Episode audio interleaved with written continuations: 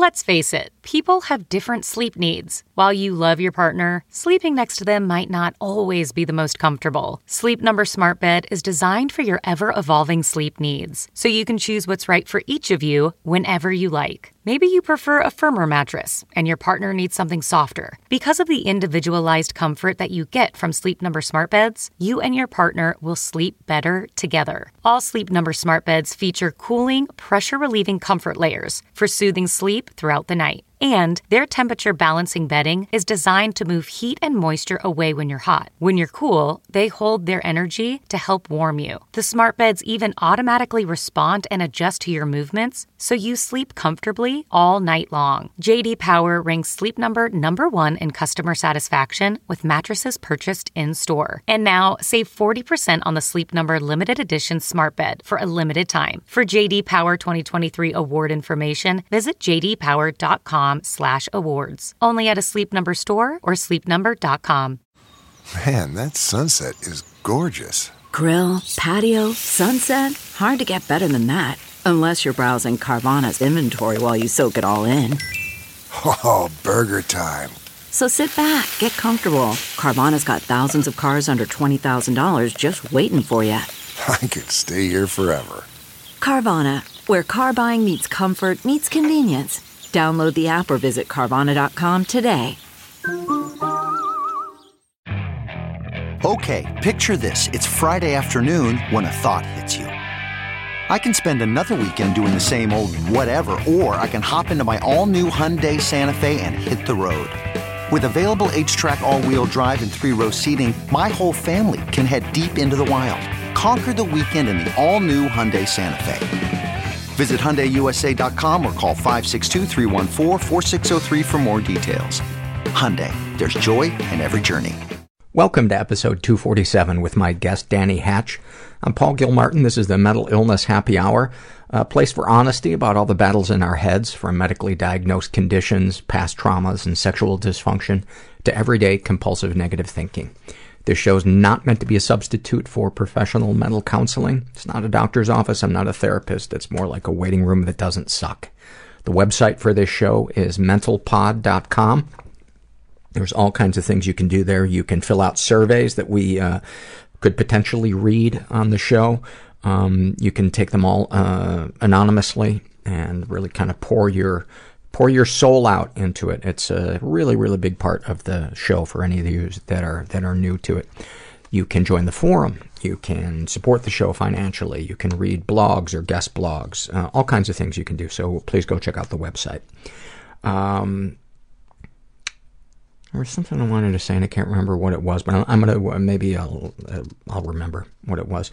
Um, this is an email I got from um, a listener who calls herself Cleo, and she writes, um, uh, I, I thought I'd suggest having someone on the show who suffers from psoriasis if you ever get a chance. There's a strong link between psoriasis and depression, and I've been struggling with a severe flare-up of this stressful skin condition and looking for support.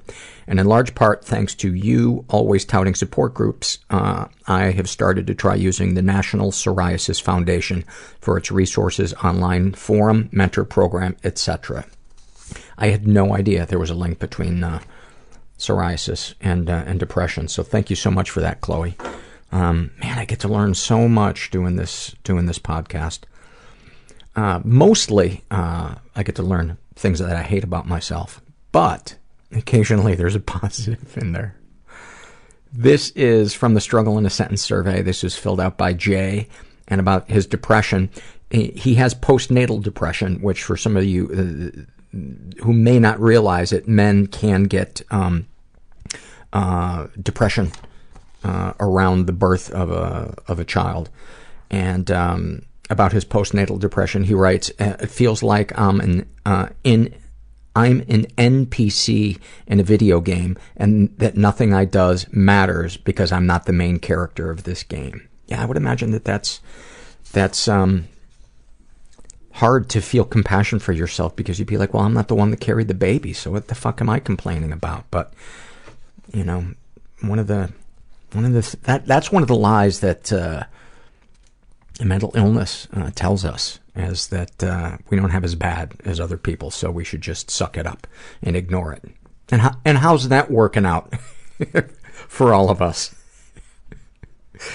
um, this is a same sentence filled out by a woman. I love this name. She calls herself "Hope is a thing with feathers, eating a smaller, eating smaller things with feathers." I don't even know what that means, but I love it. Uh, about being a sex crime victim, she writes, Your rape doesn't count if it was another girl. Um, a quote by the voices, eyes, and body language of everyone I've ever confided in. Man, that is, that is one of the most nerve wracking things, I think, for those of us who are survivors, is opening up to somebody else and just reading every little nuance in their body language and their inflection.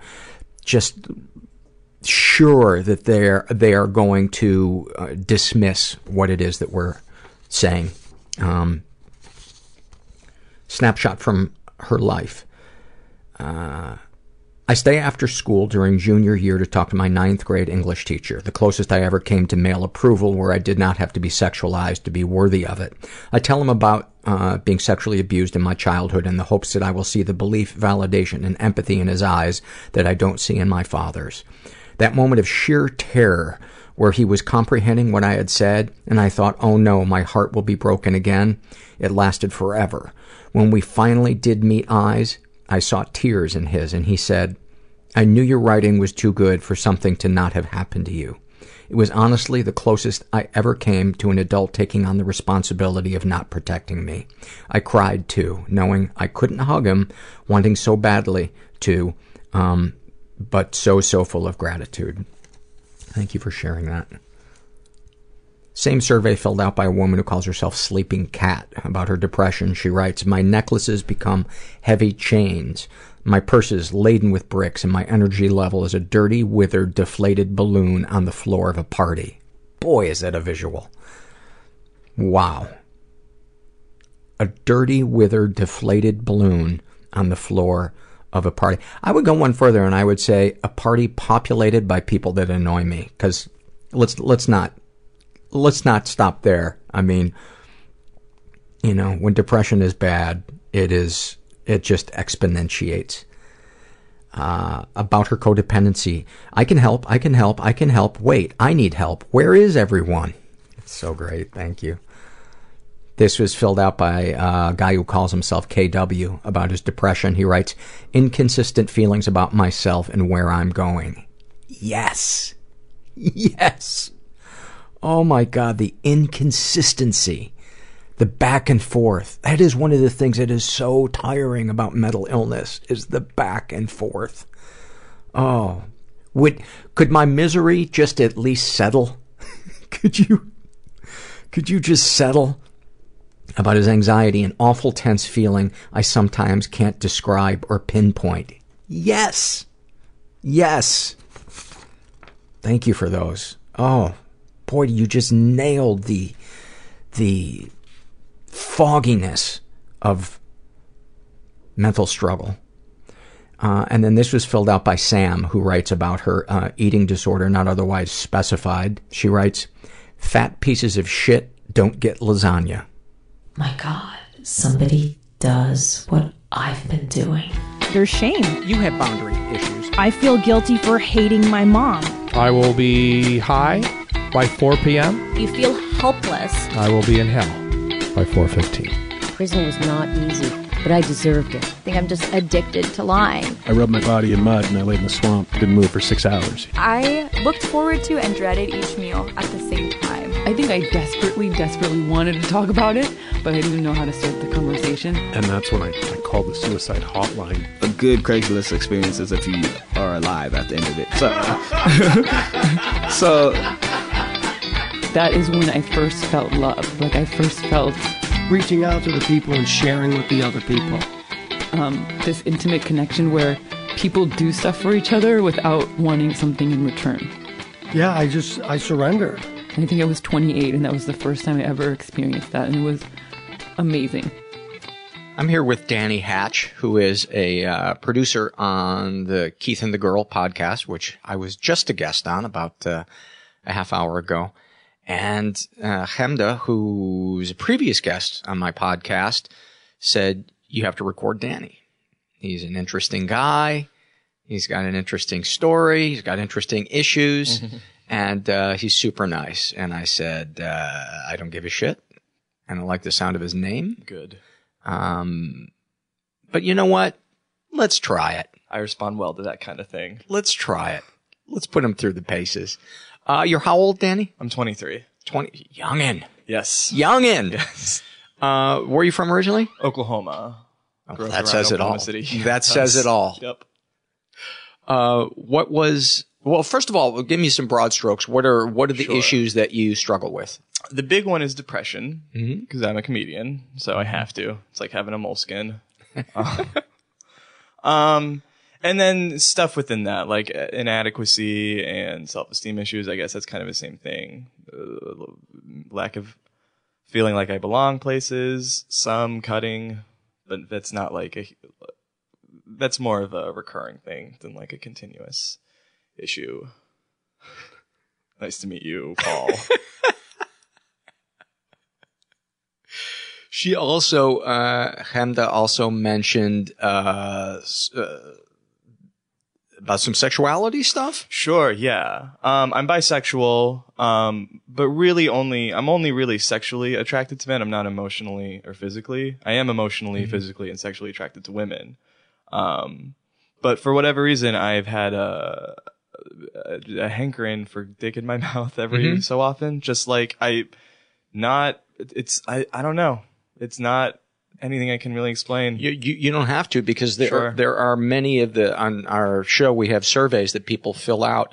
And I can tell you how many men have said that exact same thing that It's you, something.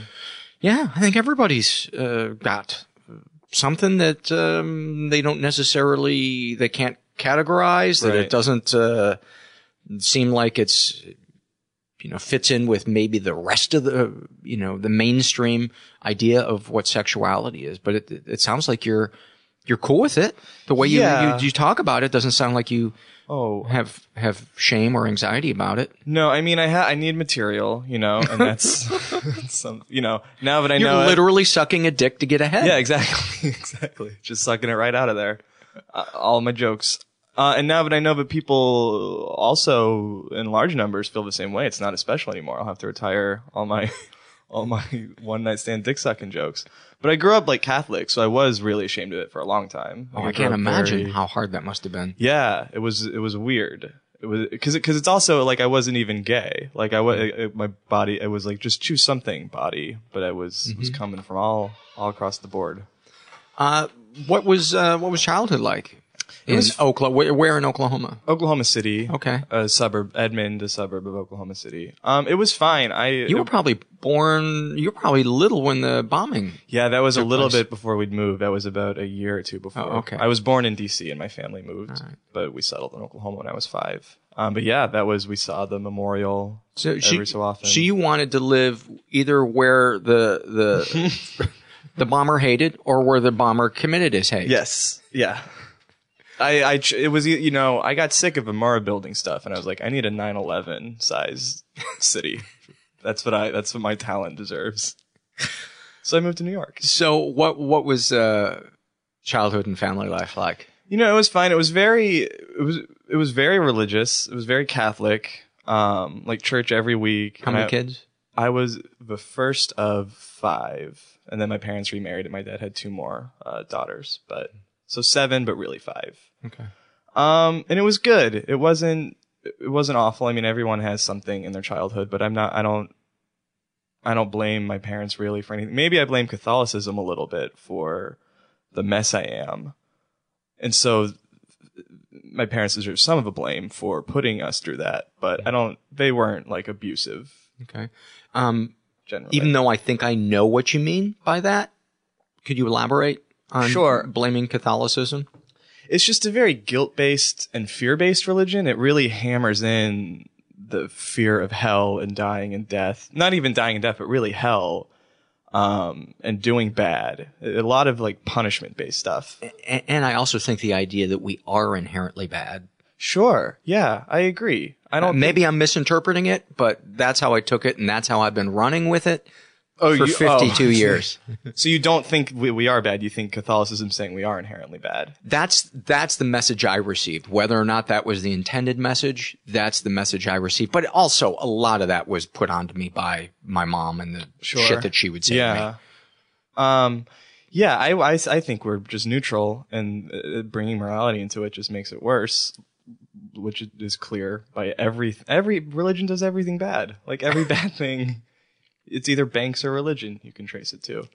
Um, but yeah, I went to Catholic school. Like I just really had it hammered into me, and I stopped believing.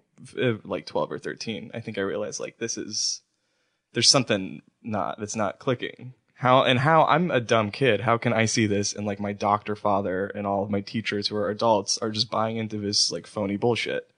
Um, You know what? I think for a lot of people, it's not the people that truly believe. I don't think it's intellectual. I think it's emotional.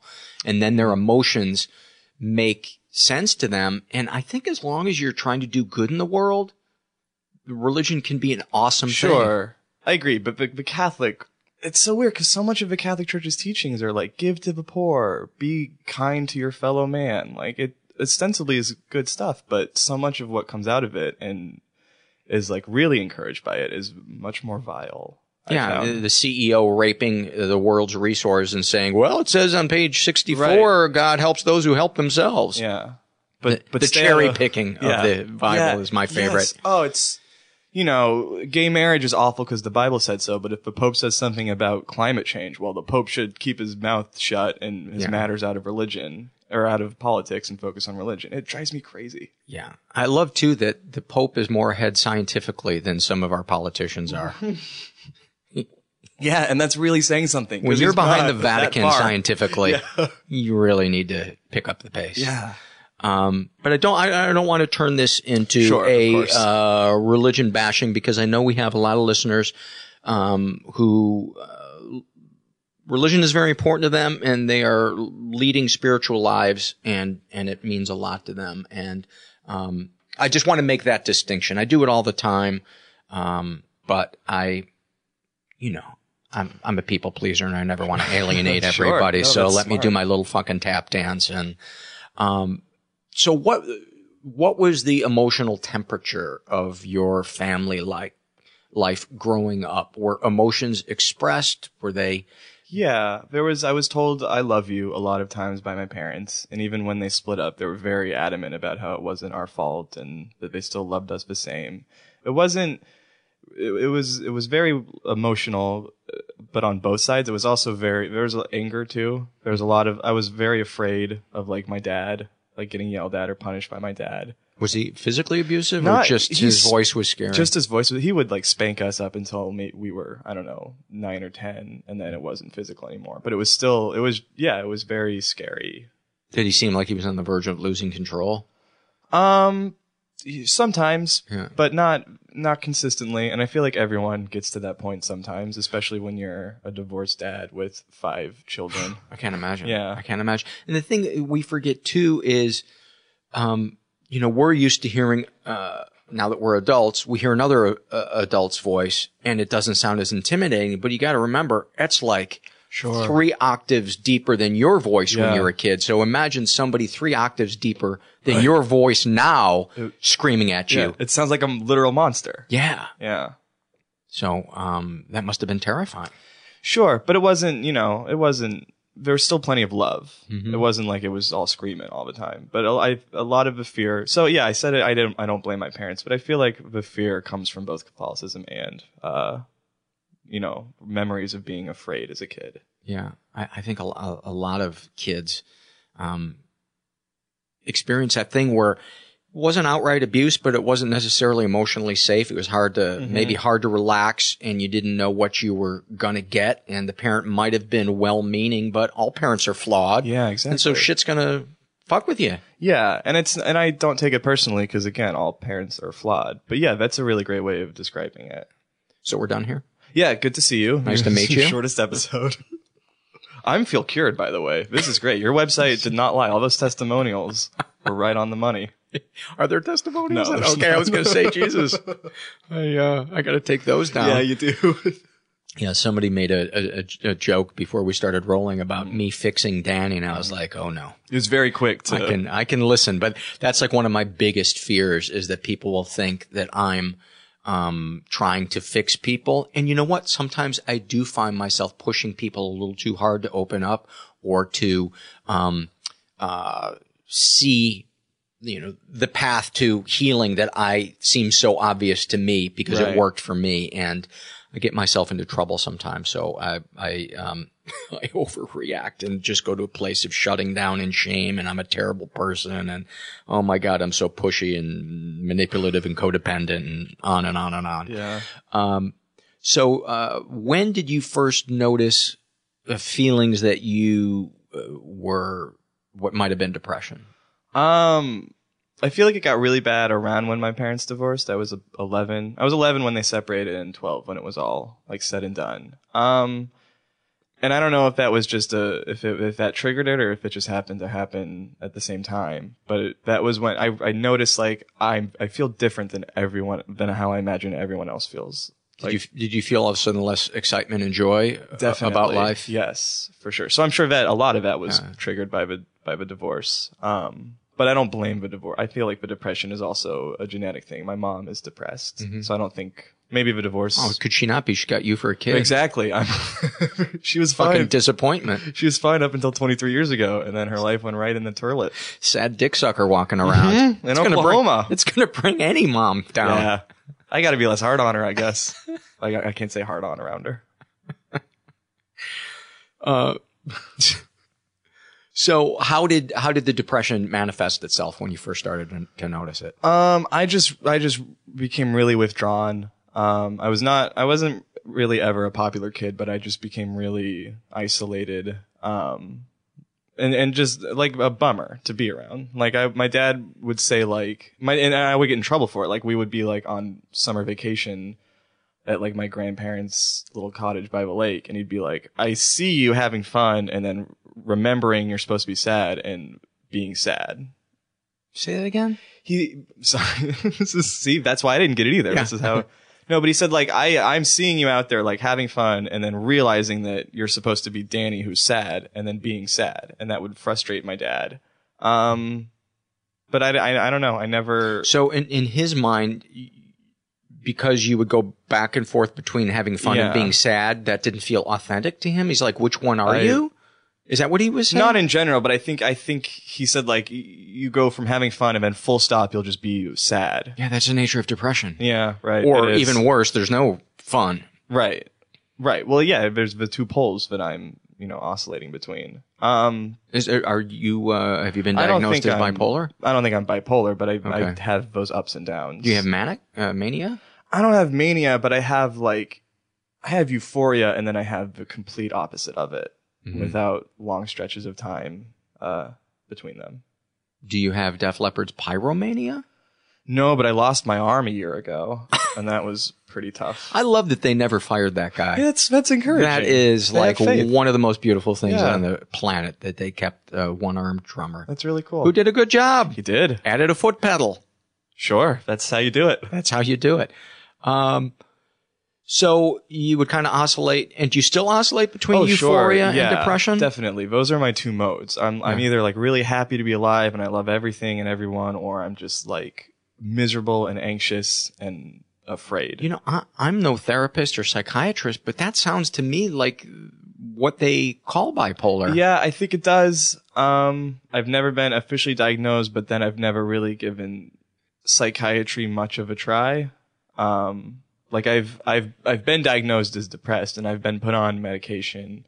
Uh, and but you're if- not on it now. I'm not on it now, and I fall into this pattern where I'll be on it for a few months, and it'll either start to work and I'll like it, or it'll start to work and I don't like it, and then I'll just stop doing it. Why would you stop it if you start to like it? Uh, once the refill runs out, and I'm just like, I don't like that I'm being controlled by this chemical. Uh, I just, it's not worth it. It's, I'm lazy. I'm apathetic. I don't want to make an appointment to get more medicine. So I'm just like, I'll just, I can deal. I'm, I'm strong. I'm tough. I hope you realize that that is the greatest hits of negative self-talk. about taking meds that we all have. Sure. Oh yeah, I don't think I'm special in this Yeah. regard. In every other one, sure, but in this one, I'm I'm with the rest of the pack. You know, is it possible to think about it that instead of this med's controlling me, this med is helping me, that much like insulin does a diabetic? Um, it is possible.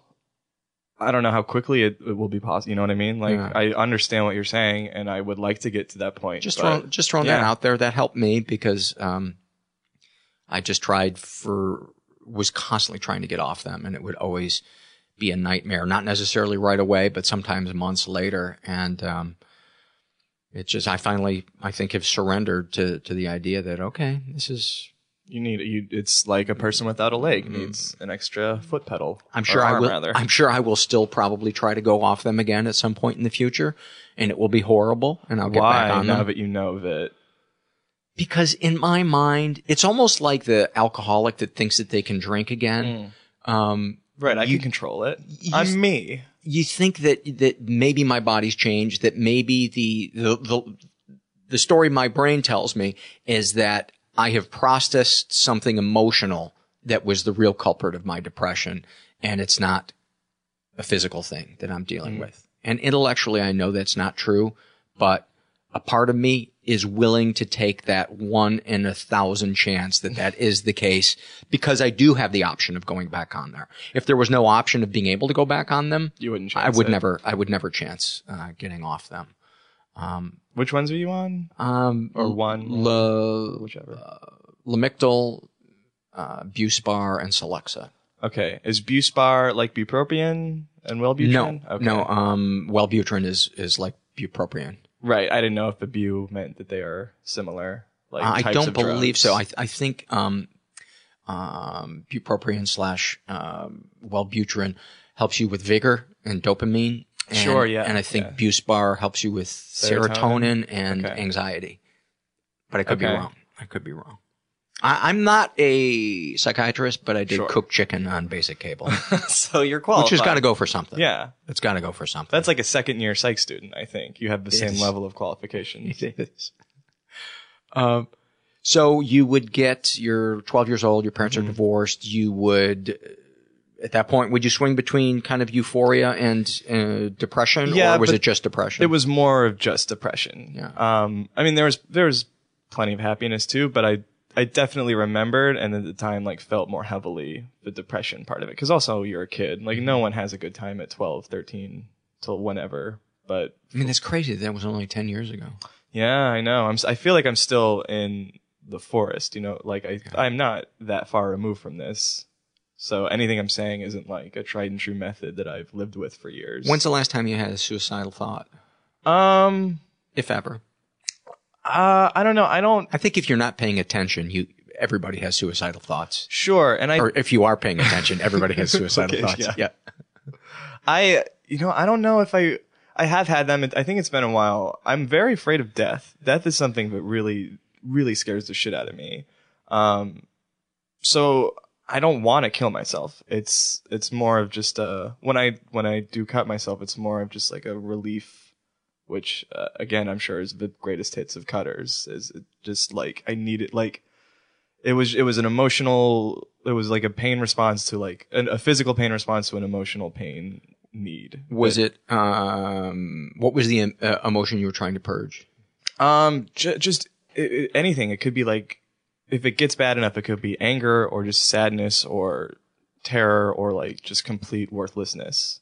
But it has to get, you know, to a certain point. Mm-hmm. I don't just cut myself over every emotion. How, how old were you the first time you did it? Um, in my teens sometime, but it, it wasn't, you know, it, it went away. And then uh, in my early 20s, which I guess I'm still in, it kind of came back. When did it come back? a few years ago. Um, it just I don't know. It was like a it was like a cheat code or something. It was like oh I forgot about this this like The shortcut. to yeah exactly better. A, a life a wrist hack. Yeah. Um, uh, and it, it def- for like a split second it's great, and then like you see there's physical evidence now of this, and it's like oh. I guess it wasn't my wrist. It was usually my upper arm, or Uh-huh. it, but um, is that so you could hide it? Yeah, definitely. Um, but then I forget I do a lot of fucking stupid comedy videos of my shirt off. I gotta say, comedy videos with your shirt off is much more concerning than you cutting. Oh, definitely. I, I That's a cry for help. This is gonna be a long podcast. That Paul. is a cry for help. Oh, yeah. The other one is just a releasing of the pain. yeah, yeah. It's pretty pretty healthy if you Yeah, look at it. yeah. I'm The other trying to one- get help. The other one is uh, grounds Yeah. for fifty one fifty. Yeah, but so is having a podcast. you know. So we're all, you know, There, we're all a mess. we're all in the shit down here. We're all a mess, doing the best we can, and failing miserably. No, you're not. You're doing great, Emotionally, podcast wise. oh, podcast wise, I'm I'm happy uh, that the the podcast is is doing well, but emotionally, well, sure. yeah. Yes, emotionally, I got my metaphors mixed up. I would prefer uh, more stability. Uh, so the the first time you do you remember the circumstances of the first time that you cut? No, I don't. It's funny. I watched that movie Secretary, and she can. She's telling James Spader she can point to every scar on her body and be like, "This is this happened here and there," uh, and I can't do that. I don't remember the first time I cut. Maybe because I've blocked it out, or maybe just weed makes me Do you, forget. do you wish you could? Um, maybe for this type of thing, like to back my claims up or something, but not really. I don't. It's not that much worth cherishing. You know. Or, or do you still smoke a lot of weed? Yeah, I do, which is I feel like one day it uh, could become a problem cuz it's cuz I can say that. Yeah. Um but yeah, I do. How much is a lot? Like an eighth every week and a half, maybe. Okay. Not a ton. It depends on how strong it is. Too. Right. It's and it's New York and it's pretty good here. Yeah. Um I'm sure in California it's also very good. Yeah. So it yeah, I don't know, it's it's so good though. Like I enjoy it so much. Um but sometimes it does increase the the, the anxiety. So I feel like I'm going to be one of those people who's like, yeah, I used to love to smoke, but I just had to stop because of my anxiety. And every time I hear someone say that, I'm like, how could you do that? Weed's great, but I feel like one of those days that'll that'll be me. So you're 12. Right, you sorry. start. You start. That's okay. Um, you're 12. Uh, you start cutting. What if we haven't? If you if you'd like to, uh, are there any snapshots of childhood up until? Because I'm going to try to go a little chronologically. Sure. Any snapshots of your life up until you're 12 that that you'd like to share with us, little vignettes or moments in your life that you feel like give us an accurate picture of your your inner Um, life or things you experienced. Um, boy, I know that's a There's hard. a lot of boys. um, well, one vivid memory I have from maybe this is around. Well, no, this would have been after twelve, so that doesn't count. Um, no, that, that's fine. Oh, okay. This was this is around maybe thirteen when I had uh when I told my mom I was sort of like feeling uh gay thoughts. That's what we called it in Oklahoma. Um, and I told her like I'm having these thoughts about men and everything about this religion we've been going to once a week for the past X amount of years. Has said that's bad. Uh, and she took me to like a gay counselor. Like they had this in Oh, Oklahoma. dude, we're getting to the heart of it now. Yeah, We and- are getting to the heart of it. and to her credit, she only, she took me one time, and we never went back. Um, so I, I hope we never talked about it, but I hope she realized like, oh, this is this was a mistake. I shouldn't. But um, he had me like read passages from the Bible out. He had me read like a, a passage from Leviticus about stoning men who lie with men. And the whole time I was just like, what? What am I doing here? Like, why? This is insulting and like scary and just stupid. Like, it, I was. That was that person should be arrested. yeah, I agree. And he was like a lawyer. He had like a he he had an office that like we went inside of and and yeah. Wow, I'm uh, dude. I'm so sorry that you had to go through that. Oh, it's fine. It's you know, it it did it's it's more funny now. It's like can you believe that that exists? But don't you believe that that leaves a scar on your soul? That that Sure. that, that that creates a hurdle for self acceptance that Definitely, didn't need yeah. to be there. Definitely. But also so did every other part of not every other part, but a lot of he wasn't the only part that was a hurdle in my self acceptance. You know what I mean? He what were some other parts? Well, just re- the religion in general. I think he, Mhm. wa- you know, he was emblematic of it, but he wasn't the sole issue with it. So, how did you get out of having to go back there? Did you tell your mom I no, didn't we like just we just did we didn't talk about it at all. We didn't. I we just it didn't come up again. We just like went home.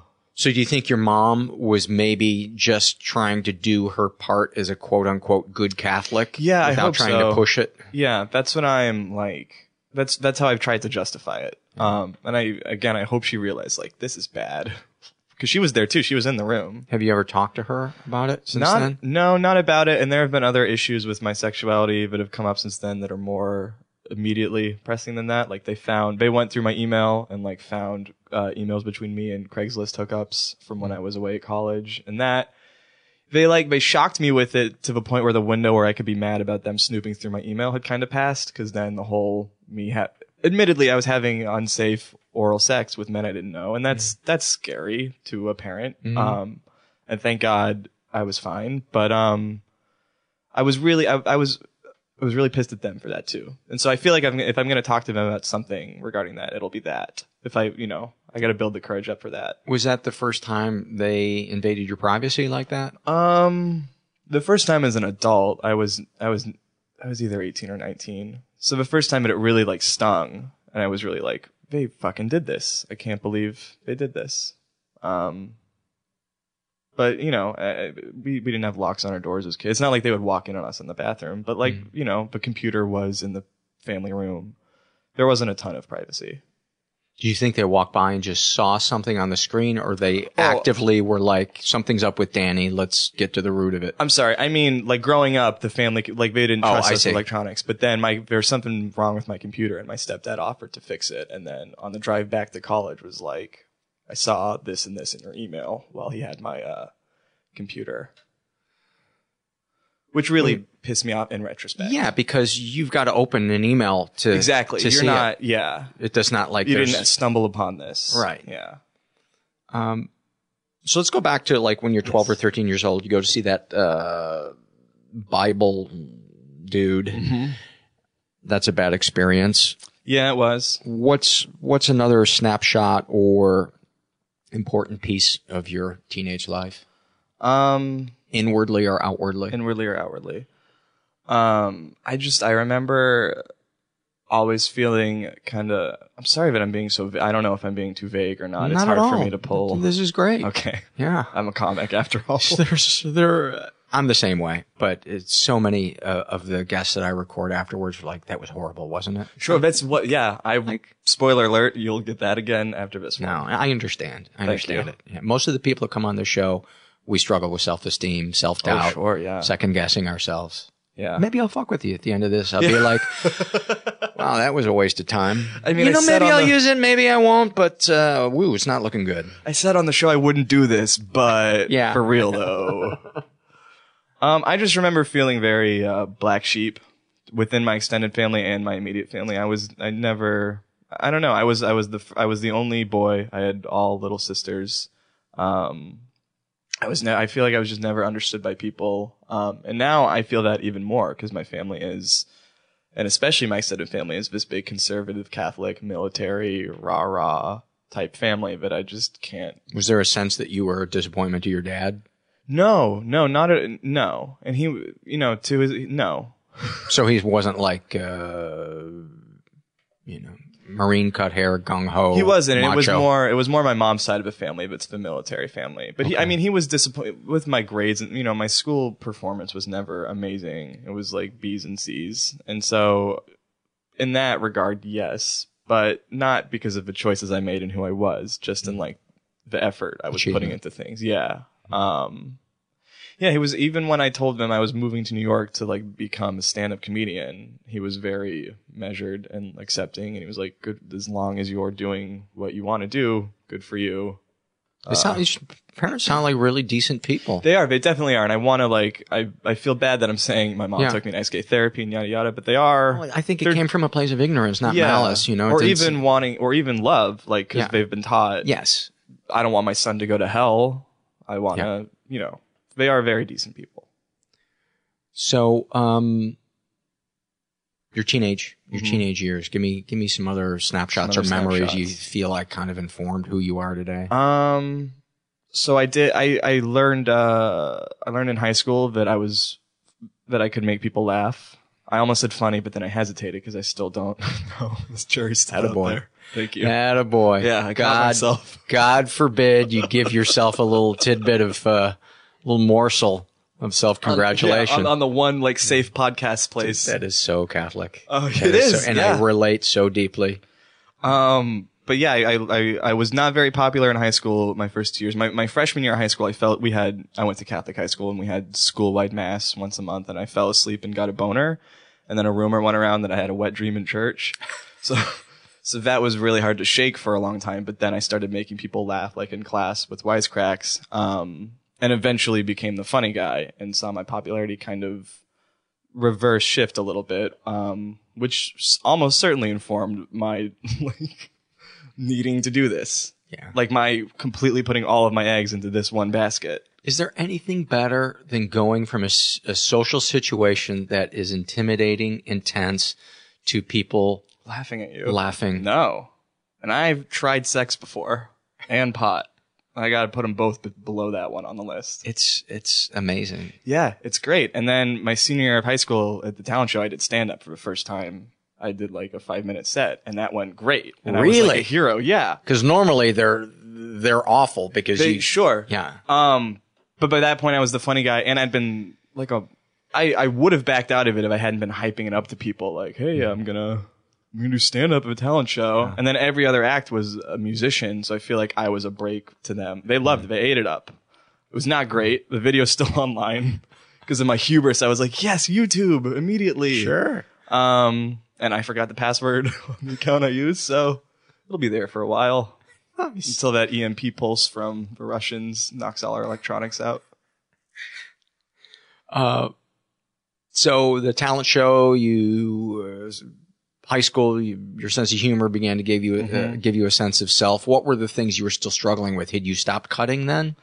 Yeah, cutting wasn't a big problem in high school. Do you feel like the, the cutting was related to how you f- felt in your uh, uh, what your place in the world was and how you felt about your future, or more to do with I've got a situation happening right now that's in my present day life that is unmanageable emotionally for me. Um, well, I hadn't until you said that, and then I started to think. I feel like in high school is when I was at my most stable, like in terms of I had, you know, it wasn't I wasn't super popular, but even the wet dream thing blew over after a while, and I had some friends in high school, and I feel like that was the most stable I'd been. And then when I moved here, like I lost all of even at college actually was where I went to college for a year, and that was where it really got worse. But yeah, high school was good, and then it as soon as that um infrastructure faded. Mm-hmm. Uh, yeah, it did pick up again. So maybe that that makes So a lot of sense. it was related, yeah, to the Yeah.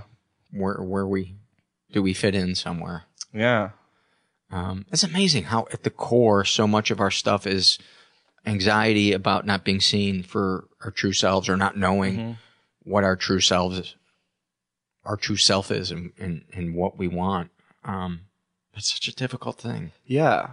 You know, like one of my biggest fears is that I have a distorted sense of who I am and I'm actually a terrible Mm. uh, person that is deluded Yes. and is just causing disgust in, in that I just leave a wake of disgust I would in my path. I would I would never like seriously entertain this notion, but I would every once in a while as a kid get the thought like, did my mom pay people off to like enjoy me? Like, That's like, fantastic. Did she did she pay my teachers to say I'm a good writer? Like, is all of this fake?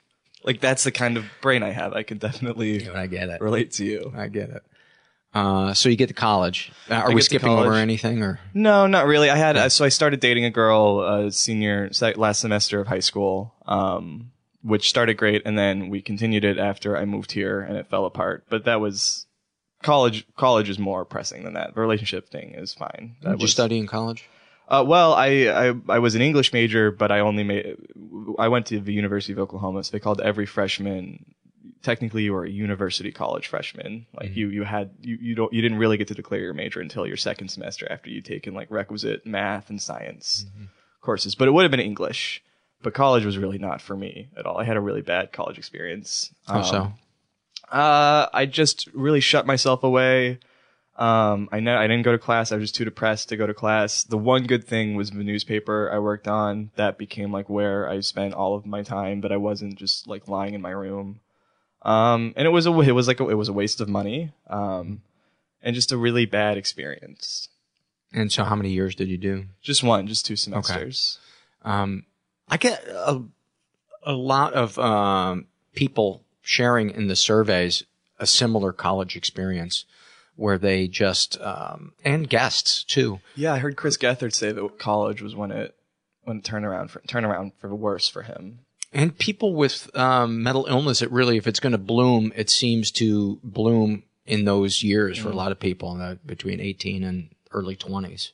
That makes sense. I had been I I was di- I was uh put on Zoloft at 18. That was the first. What was that? How was it? Yeah. I didn't like it. I don't think that the serotonin drugs worked for me. Um, Were you taking them as prescribed without getting loaded and smoking a shit ton of weed? yeah, I didn't. I didn't drink. I was. I didn't drink or smoke really till I moved here. Um, because it was hard. It was hard to in Oklahoma. Like it wasn't that hard to, but Right. it was. It, was It wasn't as easy as it is here, yeah. You know, you, you couldn't just stumble onto the subway to get home. You Yeah. had to figure out driving, and I was afraid of my parents still, and now they can't do anything. What, you were afraid that if you got caught getting high or something, you'd get kicked out? Yeah, I'd get kicked out or in trouble. My dad made me sign a contract. He paid for half of my tuition, but he made me sign a contract saying like I wouldn't drink. Sorry, I have all It's this cum in my throat from my college days. I would, I wouldn't drink. I would, I would maintain like a 3.0 grade average. Yada yada yada. So I was really, I did not want them to know hmm. that I was drinking. So I just didn't do it because I figured, you know, how great could it be? And the answer is pretty great. Which You know- I'm sure you know. We've we've we've joked a lot about the you having sex with men, Mm-hmm. um, but I wonder underneath the jokes, I want to know how you really feel uh, Sure. about it, and does it scare you? How some people might view it scare you that it's not something that's easily definable.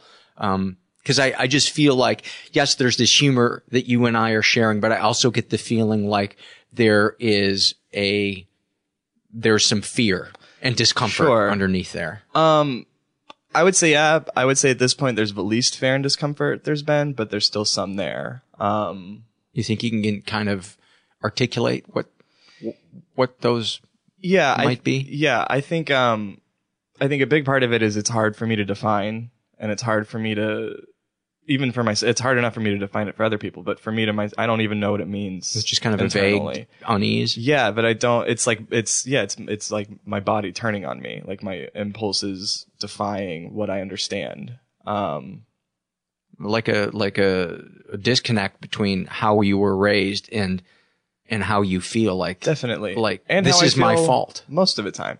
Yeah, I don't even know it's my. I don't think it's my fault. Yeah. You know, I feel like this No, it's your a- fault. Yeah, sure. I mean, I'm telling you. uh, uh, in, insofar as much as everything is. Yes. But this one specifically. Um, I mean, I feel like that's a good example of the whole. It's you know, it's not a choice argument that you're born this way. Because I, you know, if I could, if I could control this, I don't. I I wouldn't engage in it. I don't engage. It. I have a girlfriend now, so I haven't. It's been almost a year since the last time I hooked up with a guy. But it, even when it's happening, it's I'm I'm not enjoying it as much as as I imagine I would be.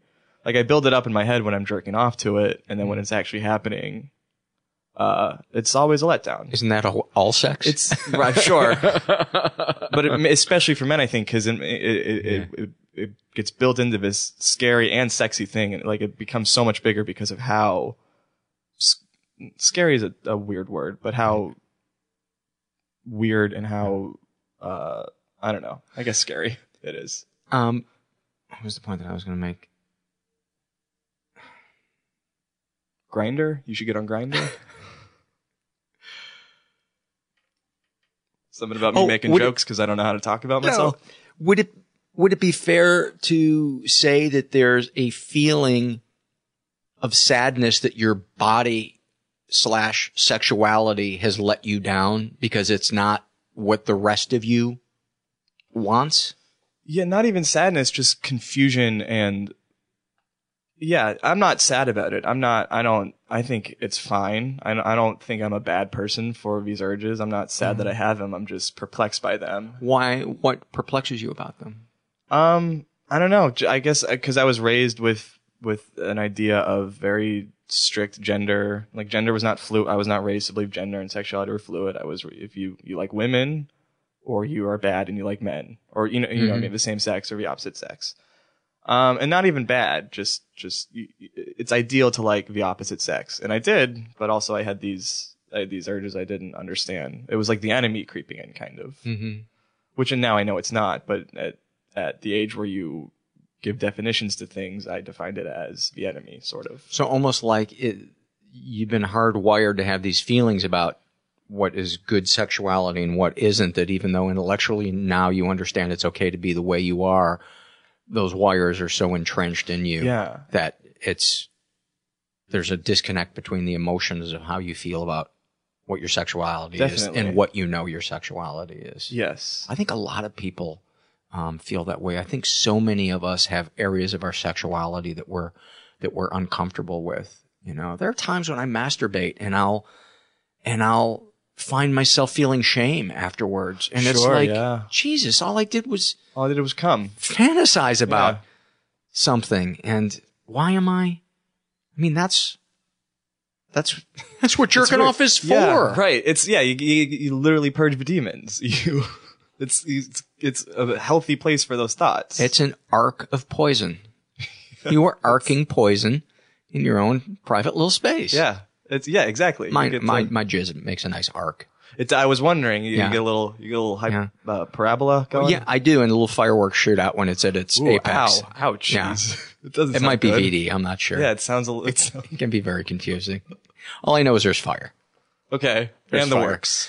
Uh, so, do you feel like as time goes on that wiring that you're wrong, or there's something in that you should be different? Do you feel like that's beginning to erode, or is it still uncomfortably strong in you? Um, I feel like it's beginning to erode, definitely in terms of my sexuality. Um, it doesn't bother me as much as it used to, but um, I still have extreme inadequacy. Maybe extreme is strong. Maybe the fact that I just qualified me defining my inadequacy means it is extreme.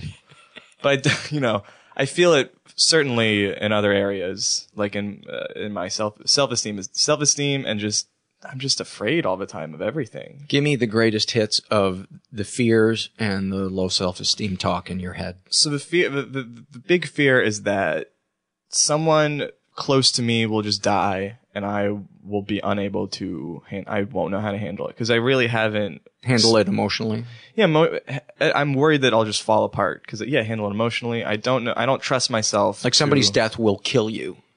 Yeah, maybe not even kill me, but just No, like kill you. Yeah, okay, sure. If that's make it so. Uh, just kind of render you incapacitated? Yeah, which I guess is selfish to be afraid. I'm also, you know, I'm afraid of losing a person, but I'm also afraid of what it will do to me. Yeah. I have that around dogs. or my Uh, life changing. Oh, Much yeah? more so than, uh, and I, I think it's because the dogs, um, the fear is that they would be in pain and unable to express it. With a Mm. person, at least they could say, "Can you please help get get me this? Can you do this for me?"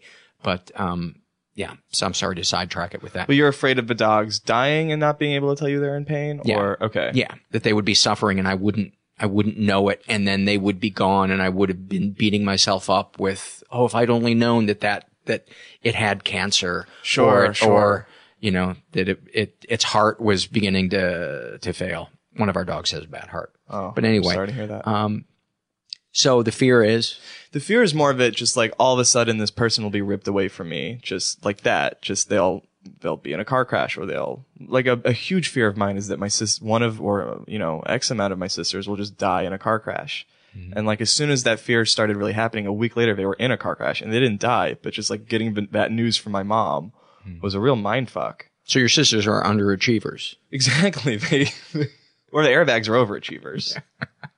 I feel like not dying in a car crash doesn't count as underachieving. Uh, do you think that the anxiety is more that you'll be overwhelmed by negative emotions or that you'll feel, I don't know, if abandoned is the best word I can come up with by them not being in your lives anymore or both? It's it, I wouldn't define it as abandonment because I feel like abandonment. I feel like a person Loss. abandons. Yeah, loss definitely. Yeah. it's yeah, it's the loss. It's like death is so final and and a lot of not a lot of even, but in some cases just so random and like cold. If it's done well. If it's done yes, if there's if it's executed to perfection, And it's, it's sudden random and cold and it's sudden. Yes. It's painful and awkward. um awkward. Oh yeah, a good death should be awkward. Somebody should shit themselves. Sure. You know. yeah. Okay. Yeah, I agree. I didn't even realize I felt this Yeah. way. But yeah, I, I feel better about death now. Just a load full of stool looking at the sky. There's pennies. What? Is that what happens when you die? You see a bunch of pennies? I think a good awkward death on a sidewalk in front of strangers would, would be those three things. Oh, just seeing pennies on the ground on the sidewalk. Thinking you see, like hallucinating, thinking Okay. you see pennies. But in the only sky. pennies, not even like silver dollars. No, we gotta aim low. Okay. We gotta aim low. Even even in death, an underachiever. Even in death, an underachiever. Okay. I'm sorry, I keep. Uh, No, it's I- okay. I this is keep how riffing I no. on this. Please, you're. It's like we're mirrors of each other. The name of the podcast is Two Uncomfortable Men. Mhm. Sweaty Um, also. Sweaty. Uh, I sweat so much when I, I do do too. podcasts. Oh yeah. Oh, I'm always just drenched. Yeah. Um, so the discomfort, uh, the the intense fear of Mm-hmm. uh, somebody you love dying. Uh, what are some of the other fears? Um, I guess like just my life changing, like getting fired or having to move back home and just like my my my life complete I'm I'm only able to how do I put this? I only have enough faith in myself to like live this life that I'm in right now. If something sudden changes, I don't think that I'll be able to it's like something sudden changes for the bad, I don't think I would be able to handle it well. I don't Mhm. have enough faith in myself yet to like be able to come back from something like that. You know, it's funny as you're saying that, I'm thinking, well, you had this to you traumatic change in your sexuality when you became 12 or 13, and all of a sudden Sure. you were, and and it's it became for years this burden of of shame with you. Yeah, and I feel like also the divorce is something too. That was a, a huge oh, change Oh, God, that yeah. just happened, you know, that that I couldn't control, just Yeah. like death. Like, but but it was your fault. Yeah, it was. It was. I saw. I read their diary. A few. They, they shared a diary even after the divorce. Oh, if I- Danny wasn't such I a terrible it. kid, our love wouldn't have Yeah, shattered. The other four are fine, but that one is just. He's enough to bring down the average for everyone. The other four are are, are Little angels, just angels that keep us together. But but not even they are strong enough. Danny and his gay thoughts. Our little, our little trash son. has torn us asunder. Yep. Um, so uh, change is is terrifying. Change is terrifying. Yeah. Change of uh, I- must have been really hard for you to decide to become a stand-up comedian. Well, in that case, the change was better because I was just in a rut in Edmond, Oklahoma. Like I was uh, dropped out of college. I was working in an Arby's and a thrift store, and I was just like, I gotta change something. So I moved here very suddenly. I was like, I'm leaving in a week, and I left in a week, which is the only way I could have done it because then, then I would have just talked myself out of it. Oh, yeah. yeah. Like it was a vague plan to one day move to New York, but eventually I just said to myself, I have to do this right now, or it's not Otherwise, going to happen. yeah. Yeah. So that was good, and but that was still very scary. But it was in that case, it was coming from a worse situation to a better one. What are the some of the other big fears? Some of the other big fears, um, that I will, that I won't uh, be famous, which I know is a gross fear to have. Thank you but- for ad- admitting that because I had that that fear uh, when I was your age, and who knows, maybe I would still have it if I hadn't gotten the little sliver of r- recognition on TV that I did. But I think in in our brains, that's the only kind of love that we can really Yeah. see happening. like yeah or or it's the only kind of love that i can see being satisfied by like if everyone loves me like if everyone is telling me you're great danny then i'll believe that i'm great and worthy Yeah, and you would never hear anything negative on social media No, that would make yeah. it confusing or unsatisfying. that's so the lie i keep telling myself it's so stupid that i can onward ho. onward oh. yes Um, that is a. I'm not going to get lecturesome. Um, is that even a word? Ho, but um, the best advice I can give to somebody who's who's starting out in a creative endeavor is to just focus on what you have control over. Mm. And if you love that craft of it, um, that that will become enough because worrying about who likes you and who doesn't is awful. It it still sends me into Shame Oh. spirals. The oh my god. fear that I fucked up or looked like a hack or Yes. Yes. you know had a bad interview or I made somebody uncomfortable. It's uh, it's visceral.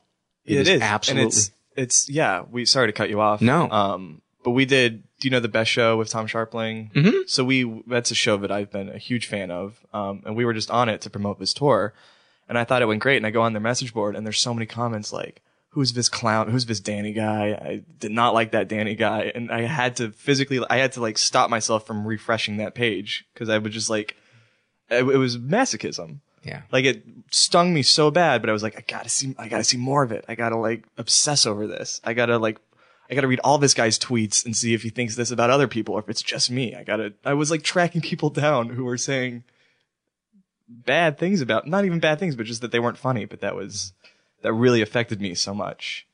I did that when I first started doing the podcast, and um, it it drove me crazy. And I I really try not to do it much anymore. Every once in a while I will, but um, it just hurts too much. Yeah. because there's always going to be people that that don't like you, even yeah. though we know that intellectually. Yeah. But like, yeah, seeing physical evidence of it, it's so easy to dash. I've, I've said shitty things online. I've said, this album sucks. This band used to be cool. Whatever. Like not, and now that I'm sort of in that position, like, that's, that stings so much. Like, if I was in a band and I read that about my new album, I'd be like, Jesus Christ. I knew I should hang it up. I knew I should hang myself after, after a third album. Yeah, it's um. So uh, the fear that you're not going to become famous, um, Or that I'll just die insignificant. that's probably one of my deepest fears is Yeah. that my life will be forgettable. Yeah, exactly.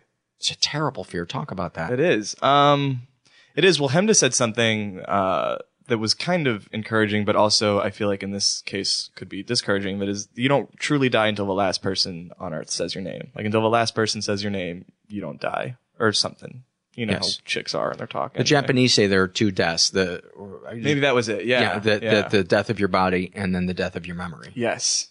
Yes.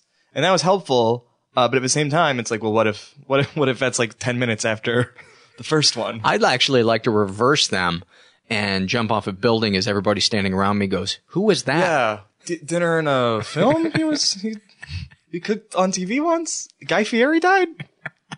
Oh, you couldn't have picked somebody I, I know, like, sorry. I like less. I'm sorry. Uh, And I try not to ever talk badly about uh, Paula other Deen died? I actually prefer him Really? or her to him. Wow. Yeah, He's that bad. It just he just rubs me the wrong You're way. not a donkey sauce kind of guy. donkey sauce. That's so gross. It, it, he reminds me of that. Um, what was the Simpsons episode where the the dog had the glasses and the catchphrase and the skateboard, and it was just like an amalgamation of all that was hip in that Mm. two year period. And I just feel like oh, like he's just. It's just everything about him just feels kind of manufactured and, ge- and generic. Yeah. He's like 2004 Green Day. Yeah. He's like what a marketing exec would think a punk is. And it has n- nothing to do with the fact that he worked way more than I did in the food industry. that has nothing to do with it, Danny. Of course not. That, nothing to do with the fact that he that would be ridiculous. has a hundred times more money than I do. Yeah, you would be petty if you were mad at him for something would like that. be absolutely petty. It would, it would. It makes much more sense to be angry about how he looks. no, my side of the street is clean. so, um, you have you have the fear around your life being forgettable. Yeah, that's a big one. That's yeah, that's a really big one, and it's one that you know I'm I'm I'm super lucky that I'm in the position I am here at Keith and the Girl. Like I have a I have a weekly show that I just have an hour to like develop my voice and say things that's more helpful than doing you know 23 minute open mics And much safer. a week and much safer. Yeah, exactly. Um, but then at the same time, there there's this feeling that I'm I'm always like the second banana to these, you know, first bananas. Um, which I'm not complaining about, which is great, but I don't want that to be the end of. You know what I mean? Like I would like I would I would like to one day ascend further and be known more for me than for my association with two people who are already established. Um, but at the same time, I think this is great, and I could never have imagined this for myself five years ago. And, and to which I would say, enjoy being the second banana because you don't have the pressure of being the first banana. Sure, And it wasn't true. until I started headlining that I realized how awesome Yeah. being the middle comic was because there was no pressure. The checks weren't going out. You didn't have to do as much time. You didn't have to follow somebody who was as good. Right. All, all those, all those things. So in, enjoy not having the pressure of that and use, use it that time to really, really pursue, um, what's, what's in your soul and who you are and, uh, without that kind of, that kind of pressure. Um, Hmm. Thank you. That I wish somebody would have would have told me that to enjoy my years as a feature act that headlining is going to have some brutal nights. but there's more money. But there is more money, So and that's what it's all about. yeah, That's what it's all that's how success is measured, literally. Yeah. That and Twitter followers. Well, then I'm poor. Well, okay, me too. But you know, we'll get there. Um. So fear of uh, life being forgettable. What are what are some other fears? Um, geez, I, I wrote some down. I have I have Let's some notes hear in 'em. my pocket I made that I just forgot to. Oh, they're right here. See, I didn't I didn't want to go to the notes because I was like, I'll make a scene going into my pockets. I could have just. Well, let's see. I wrote some down. Um. Yeah, the death thing is a big one. We already talked about that, but my grandpa just died uh, this week. His I'm funeral. sorry. It's okay. I wasn't super close to him, and a fear I have now is that now I'm not feeling much about all. Now the death thing has happened to me, and I'm not like. Am I just a sociopath? Am I just like a, a robot? And granted, I wasn't that close to him, and he was certainly of the homophobic, conservative uh, strain of my family. Um, but yeah, that's that's something that has been eating me up this week. Why haven't I mourned this person who hated what I am? Not even hate, didn't know what I am. Yeah. Or was loved. He loved me. He was, you know. But I remember sitting. I, I was visiting one summer, um, maybe a couple years ago, uh, and there, there, that's it's like the type of household where Fox News is on twenty four seven. Um, and and there was some state that had repealed the gay marriage that had, you know, repealed the gay marriage ban. And I remember him watching the celebrations on Fox News and going like, or footage of the celebrations because the anchors weren't ce- celebrating, and him saying like Sodom and Gomorrah right there. Society's, you know, going to shit. He wouldn't have said shit, but and me thinking like, I'm right next. You don't even know. And I'm just sitting right next to you, and you said that. I must have. It was weird. That was conflicting. That seems like a uh, spinning it in a positive way to say it was weird, and, and not to yeah, yeah. have it be more is. Fucking painful than, Yeah. than that is. Yeah. Um. So yeah, but I loved him, and now he's dead. But I'm not. I'm like I'm trying to think of like I was. I'm trying to make myself sad. Like I felt some weird numbness at first, but I'm trying to like think of times we were together to like trigger some sort of emotional response in me. But I've cried twice about my dad since he died Mm. in 06. The first time was the the weekend that I went home for the funeral after he died. Yeah, it was like two, three days after he died. Um, and then the next time was a year later when I realized I could never call him and ask him a sports question Mm. again. And I felt oftentimes like I'm, what am I dead inside? Right. What's wrong with me? Yeah. And I, you know what? I think it's normal. I think we cry or mourn when we do, and it's no indication of, of, of who, who we are. You know, my dad wasn't an easy guy to get close to. My dad, I don't have a lot of fond memories with my dad. Um, so, I mean, did you have a ton of fond memories with your grandpa? No, I didn't. That's the thing. I had, I had, I had some nice, I had, you know, pleasant memories, but There you go. Yeah. There you go. Yeah. In my opinion, I cooked chicken on basic cable. That's true. You are some second year psych student. Some of it had spices underneath the skin. Ooh. Some of it was broasted. Cumin. Uh, were you ever afraid of cumin? Wow. You want some cumin? I'm afraid of cumin. It smells like BO. It's just so hot and painful. I don't like spice on food. I never understood. I mean, I like some spice, but I don't like. cumin is hot and painful, Uh huh. uh, I'm a, I'm a huge weakling. I think you just revealed that. Yeah. I can't even imagine what you would look like if you ate a Maybe- habanero. Oh, bad. I look horrible. Uh, maybe cumin on, oh, maybe cumin mixed in with food. I'm talking like a spoonful of cumin. Couldn't do. I would just be awful. Yeah. Uh, But yeah, no, I don't like. I don't. I don't get how people like torturing their mouths. Like, what is the fun in your mouth being numb? And the dead? endorphins. The endorphins Oh, from it. Okay. Yeah. You basically scare the shit. It's a Halloween movie for your body. For your mouth. Yeah. Huh. For your mouth. All right. That makes. That's no one's been able to explain it to me like that. So your grandfather died, and you haven't felt like you felt a bit like a cement block because you haven't. Yeah, like my mom, my mom texted me while I was like in the process. I I wasn't, I hadn't started jerking off yet, but I Mhm. was like ramping up, and then I see she texts. We called him Colonel. He was in the Navy. She texts Colonel died, and I remember thinking like, huh, man, but not like, oh no, this is, you know, he was old. I didn't know him that well. Logistic in all, yeah, all logic says I shouldn't feel, I shouldn't beat myself up for feeling nothing, but my brain is not great at processing logic, probably because of Catholicism. I, I think the greatest waste of time in our lives is saying to ourselves, I shouldn't feel blank, fill in the blank. I shouldn't feel Mm. something. There, there is no benefit to ever doing that. Yeah, I mean, yeah, of course, there's not, but still, you feel what my- you feel. I'll do it again. And I will Yeah. probably before I'm even home. probably before I'm even home. You're not even out the building yet. Yeah. uh, what's some of the, uh, give, give me some other fears or some negative self-talk that, Um, so I feel we've touched on this a little bit, but um, and I I feel like this goes hand in hand with self esteem, but I don't have any. I don't. I don't have any. Um, I don't have any metric for how. Like I don't. How do I just? Boy, oh boy, this is horrible, isn't it?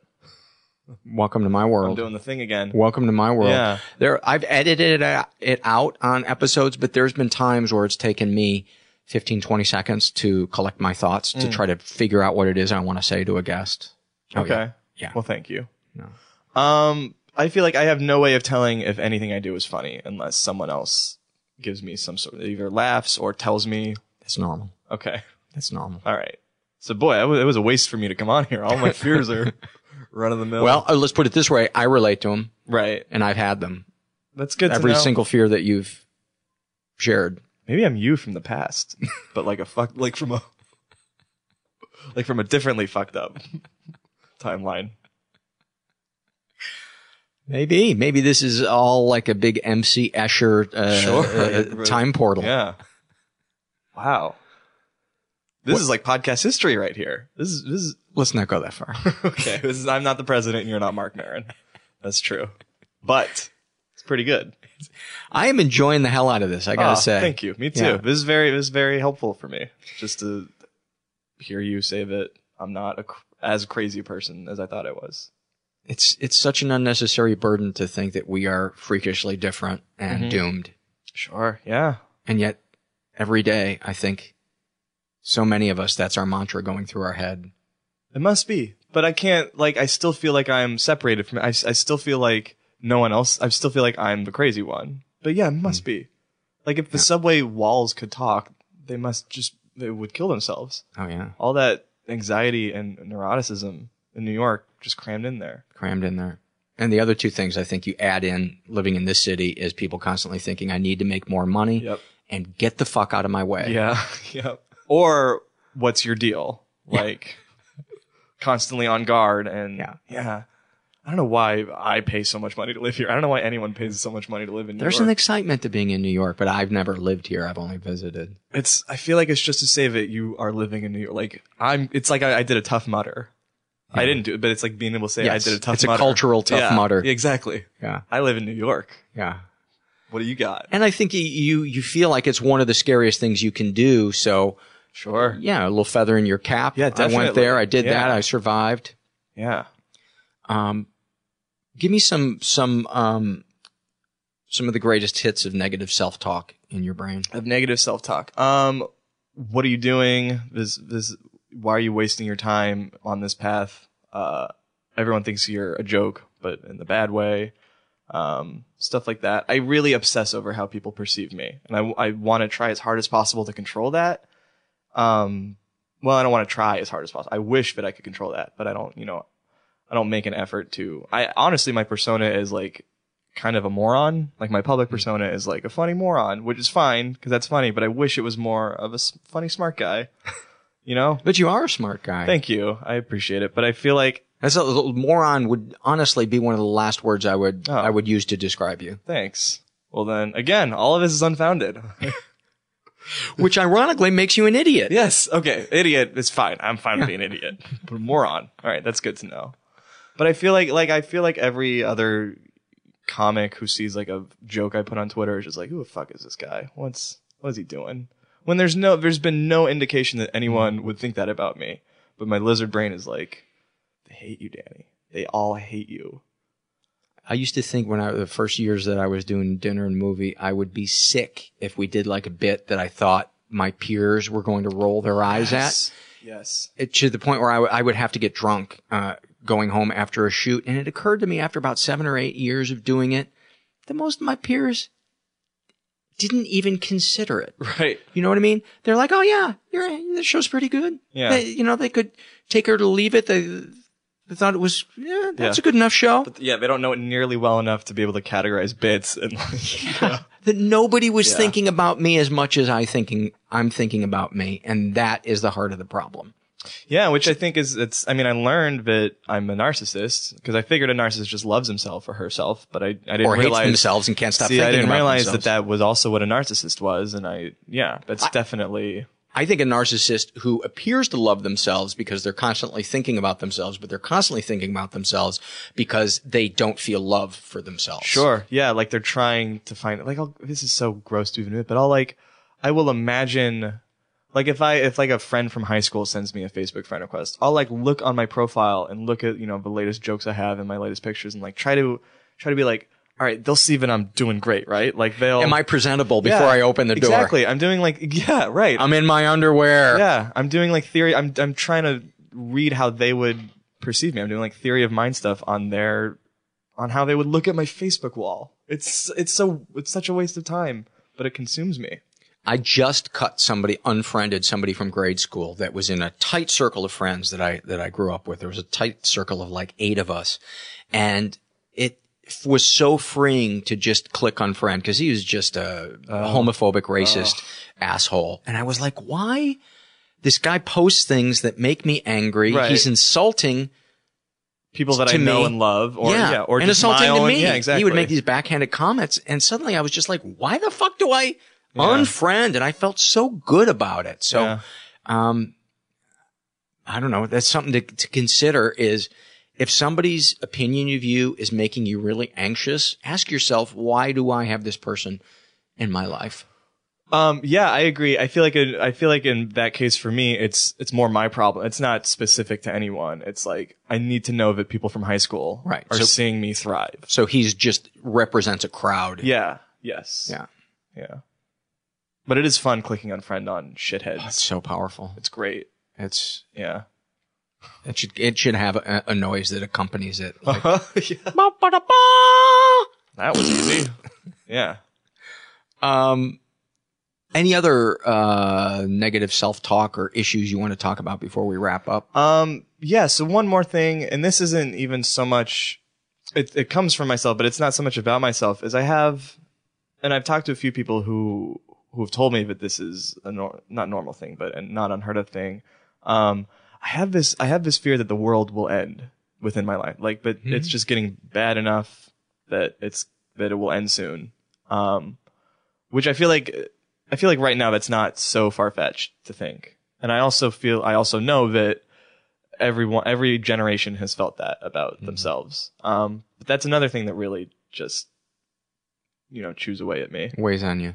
weighs on me. Yeah. I, I do too. I think that's why zombie and post-apocalyptic things are so popular, and why I Mhm. find Sure, an yeah. odd comfort in them because it's like, Yeah. oh, this is the closest I get to jumping into a time machine to see what's going to happen. yeah. Um, but I very much I think about the drought and climate change all the time, and as I'm sure it's why I get so angry and triggered by people that deny climate change. Yes.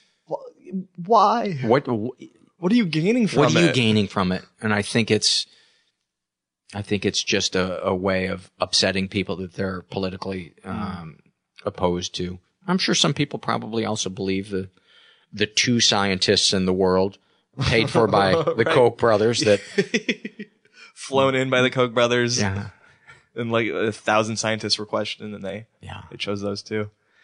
Um, But that's that again. That's really So that's comforting to know. fear. Yeah, Yeah. and like just the way it seems like. I will have a seat for you in my bunker. Thank you very much. Thank you. You, won't- you won't get any water or canned food. Well, sure, not a bunk, but I can sit on the floor. Yeah, I can scavenge if I feel brave enough. I, that's very big of you. I think I think it the larger umbrella of that issue is how can we learn to accept people that we don't agree with? Sure. What do we have Yeah. control over and what do we not have control over? And I think the only way, the only action, I think the, the more noble action than flaming these people on Facebook is, to, which I've been guilty of, is to, um, Because that feels great too. Well, it does, and then it doesn't. is to work uh, on behalf of the political process to try to see that we have better leaders. But uh, boy, that's a cynical, depressing thing to lend your efforts to. Because Oh, that whole world. yeah, that yeah. that's it's We are a drop in the biggest ocean on the planet. yeah, yeah. But Yeah. Uh, but the urge is to try to control it, and if I can't control it, lash out. Yeah. And it's an it's a miserable way to live. Yeah. It is. We're miserable. It's a good note to end on. And that's why that's why there's so many comedians. yeah. Yeah. Our misery, we express socially acceptable misery and anger. We do. Yeah. People crave it. Like we make it look appealing. yeah, not you and I so much, but Right. Sure. But the, The good, good ones. yeah. How do we not end on you and I both saying the good ones at the same time? That was magical. Danny, I really enjoyed uh, Thank you. talking to you. If, Likewise. if people want to follow you on Twitter, you're You at can Danny follow Hatch. me at Danny Hatch. We're Keith and the Girls going on tour in October. You can check out katg.com slash tour. katg.com Yes. slash tour. Yes. Danny Hatch, thank you so much. Thank you. This was really great. Really, really enjoyed talking to uh, to him. What a great guy. Made me laugh too. Um, before I take it out with some surveys, I want to remind you that there's a couple different ways you can support the podcast if you feel so inclined. You can go to our website, mentalpod.com, and you can make a one-time PayPal donation or my favorite. You can become a monthly donor for as little as five bucks a month, and it may not seem like a lot of money to you, but it makes a huge difference in keeping the podcast going. It's, um, yeah, we we really need to expand uh, the podcast, and there's just not the budget to do it. There are people that I would like to hire to help out. There, I would like to go outside Los Angeles um, and record people other than um, locals here. I would like to go to other countries and record people, and there's just not a budget to do it. I mean, the trip that I took to New York um, a couple of weeks ago, uh, you know, wound up losing about fifteen hundred dollars on on doing it. So um, we could really really use your help. And for those of you that that are financially strapped, please don't feel uh, guilty about not supporting the show. Um, the feedback that I get from you is um, is a payment um, in, in a sense that um, that means a lot to me. So um, I hope that was codependent enough. Is everybody okay? Have I taken care of everybody? Have I apologized? Have I have I apologized sufficiently for having needs? I need a I need a sip of tea. Let's have a sip, huh? People with misophonia, you might want to go clean the house right now. Herbert and Ivy say hi. This is from the I Was Hospitalized survey. This is filled out by um, a woman who calls herself Loony Bin Dropout. And uh, she was hospitalized. She writes, I was wrongly put on a 5150 hold in California. Uh, describe your experience. It was the most unhelpful experience in my mental health recovery. My medications were suddenly changed. I was not allowed to speak to my real doctors and therapist on the outside. I was scared. I was threatened that if I didn't eat or participate or come out of my room, I would have to stay longer.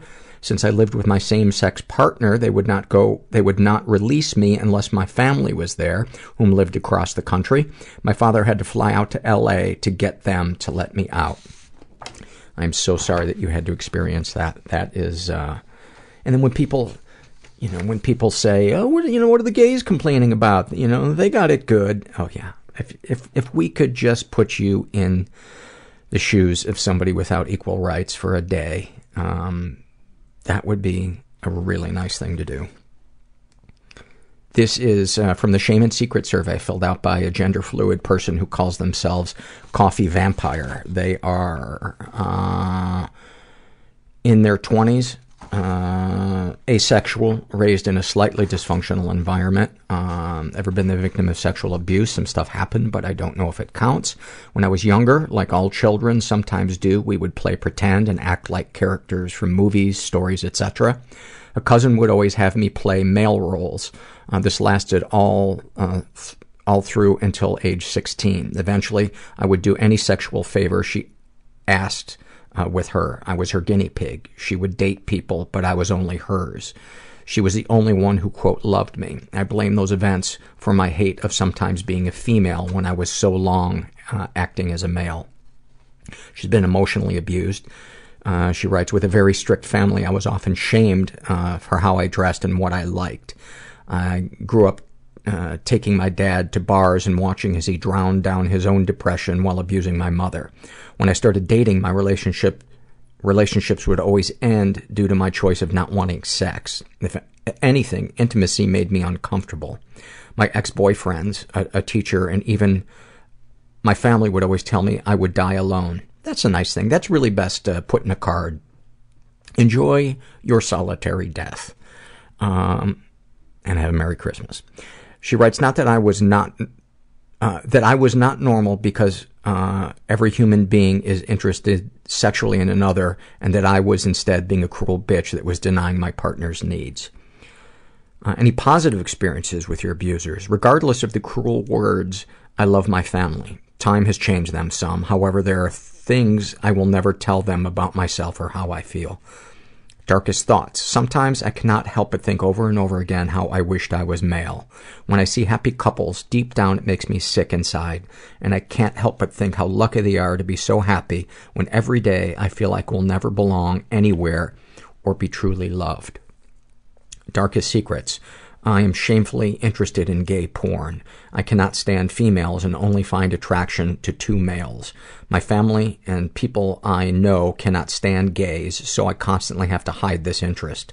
I still continue to role play as male with people via social media because when I do, I am not here in reality. Instead, I am completely someone else. Sexual fantasies most powerful to you. Deep down, I still, uh, I still feel like being those male roles. I want to be a gay male happily with another. Though sex has not interested me in real life other than uh, virtually role playing, I like the idea of being a dominant male with a partner who will do anything I ask of them. What, if anything, would you like to say to someone you haven't been able to? To my family, all those constant put downs have led me to feel like I will never be perfect enough. That maybe I will die alone and you can say I told you so. To my exes, sex is not a need. As much as people like it, it is not a requirement to live. I was not in the wrong for denying you, for denying, uh, because you cannot understand how much asking me all the time makes me feel like nothing more than a tool you just want for your own sexual pleasures. What, if anything, do you wish for? One day I hope I won't be alone. I wish I can finally be myself for once and be accepting for the scars, insecurities, and overall baggage that I have. That I don't mean to be jealous, envious, cold, and controlling. Have you shared these things with others? I have some of it. It was awkward and nothing really came of it. How do you feel after writing these things down? I feel like I really should not complain because life could always be worse, but that does not stop the constant sadness I feel please give weight to what you're feeling and don't minimize it. I mean, look at the look at the theme in the in the surveys we've read so far, and that wasn't even that wasn't even conscious on my part to arrange these. Uh, I wasn't even thinking like, oh, I'm going to make a point by having you know five surveys, uh, you know, five out of the first seven surveys um, be about minimizing and saying, well, I don't have it as bad as somebody else. Um,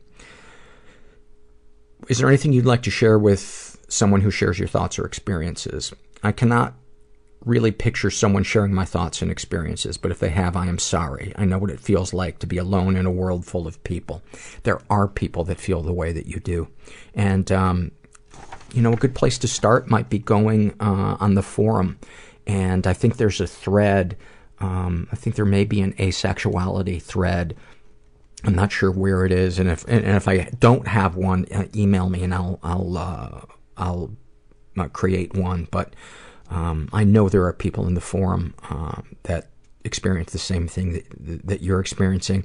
And uh, listen to the episode with Kelly M. Um, she talks about asexuality, and I know that she uh, found a lot of comfort on the, uh, I think it's the website ACE.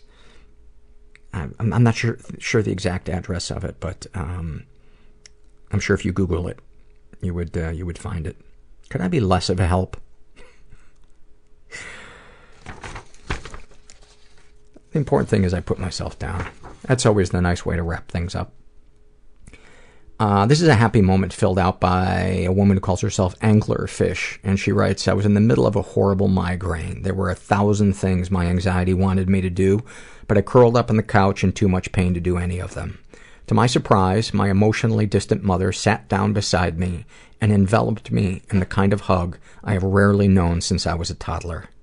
I felt so safe and protected and loved. I knew that she was there for me in that moment, even though she might not have been there when I needed her in the past. I laid my head on her chest and fell asleep, listening to the beating of her heart. That's beautiful. And she's uh, she's 16. Thank you for that.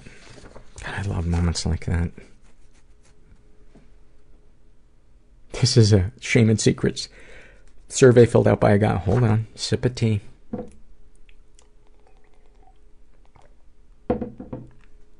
filled out by a guy who calls himself not as sharp as Pardo, a reference to my uh, one of my good friends, Jimmy Pardo. Uh, he is straight. He's in his 30s. He was raised in a slightly dysfunctional environment. He's never been sexually abused. Uh, he's been emotionally abused. He writes, I, I was sent upwards of 50 long emails over the course of a few weeks by my former best friend telling me that I'm an awful person, that my future kids would be fucked up, my family is evil, etc. Uh, any positive experiences with the abuser? We were best friends for many years. Darkest thoughts, driving into a ditch or concrete barrier on the freeway. Darkest secrets, my wife was asleep in the apartment. A friend of hers and I were tipsy. The friend, quote, Jane, suggested going to the pool. It seemed like a perfectly fine idea. It was about 1 a.m. We got in and she became frightened, thinking there were dead bugs at the bottom of the pool. She clung to me. I showed her that they were just leaves. We started talking. She made eyes with me. Suddenly we had to be quiet to avoid attracting attention of other residents walking by. I touched Jane's leg. I apologized immediately. She said it was okay. We got out of the pool. It was 55 degrees out and raining. She told me to, quote, come here. We kissed and it was amazing. Suddenly we stopped, both of us with guilty expressions on our faces, holding each other, shivering. To me, it felt like the apocalypse was happening and we were the last two people on earth. We parted ways, both of us agreeing not to tell my wife. I jerked off, got into bed, spooned my wife, and went to sleep. Sorry if this is too hacky. I am an asshole. That's not hacky at all. Um, let's see. Sexual fantasy is most powerful to you. Uh, I have a thing for girls in socks or stockings. It's just if just a thigh is showing, that's the best. It makes me feel horny, dirty, and ashamed. Why would you feel ashamed? That's uh, it is sexy. I love that look too. Uh, have you shared these things with others? With two friends. They saw I was very upset and conflicted about it. They were non-judgmental. I assume he's talking about the, thing in the pool. How do you feel after writing these things down? A little better. Well, thank you for sharing that. And I will let you know that that uh, there is somebody out there. I will let Jimmy know that there is somebody out there that is not as sharp as him. In your, in your words. This is from the What Has Helped You survey, and this was filled out by a uh, woman who calls herself She Lives. And her, anxi- her uh, issues are uh, chronic depression, anxiety, body image, compulsive overeating, an overbearing father, an unfortunate tendency to feel crippling existential, ex- existential angst. And uh, what, if anything, uh, have people said or done for you that has helped you with your issues? And she writes, I'm not very good with listening to the advice of others. After years of expecting comfort and empathy from certain people, but only being disappointed, sometimes crushingly hurt, the person I trust most is myself, even if I'm not reliable or reasonable when I'm at my lowest. But I often think back to a moment a few years ago on a night during spring break with my friends. Some of us had reached a point of being teary drunk. It was contagious. And I was sitting on the curb of a sidewalk surrounded by loud music, partygoers stumbling from one club to the next, and blaring lights from convenience stores and fast food joints. I felt like crawling into a pit and dying there. And in the fog of my intoxication, and with the feeling like I was far, far away from the world, I mumbled, I feel so empty. My friend sitting next to me heard me. She didn't say a thing, but held my hand for a few seconds and squeezed it. I marveled then, and still marveled now, at how it was exactly what I needed. Because I don't think I've ever experienced a moment like that again. That's a little sad, I suppose, but it's motivated me to become a better listener for others. It's usually in the gentle, patient silences that someone's hurt emerges. And as I, or we, know all too well, sometimes saying things out loud can be a small but significant step towards self-care. Wow, that is beautiful. So beautifully put. So beautifully put. Thank you so much for that. You know, there's there's some times when I'm reading your guys' surveys and I just feel like the luckiest guy in the world. I just feel like how did I stumble into this amazing job of just having the privilege of, of people opening up and, and expressing such depth inside themselves and such pain and such beauty and such joy um, in a way that never becomes repetitive. It's just amazing. It's amazing. This is from the Struggle in a Sentence survey. This was filled out by a guy who calls himself Shit, I Woke Up Again. I think I'm related to you. About his depression, he writes, Having the tether break from your spaceship, floating helplessly into space, and hearing your coworkers saying, You have yourself another wonderful day now. you are my new best friend. About his anxiety, the thought of having to take a shower in the morning is as easy as curing cancer by 9 a.m. About his sex addiction, thinking you have it cured and then realizing you don't after you see your first woman of the day. Snapshot from his life. Having a psychiatrist in the psych hospital Google love addiction because he'd never heard of it. Through the years, I've concluded that 90% of all psychiatrists and therapists are totally worthless. I wouldn't say 90%, but I would say there is a, ch- a chunk of them um, that are um, incompetent, but I believe the majority are.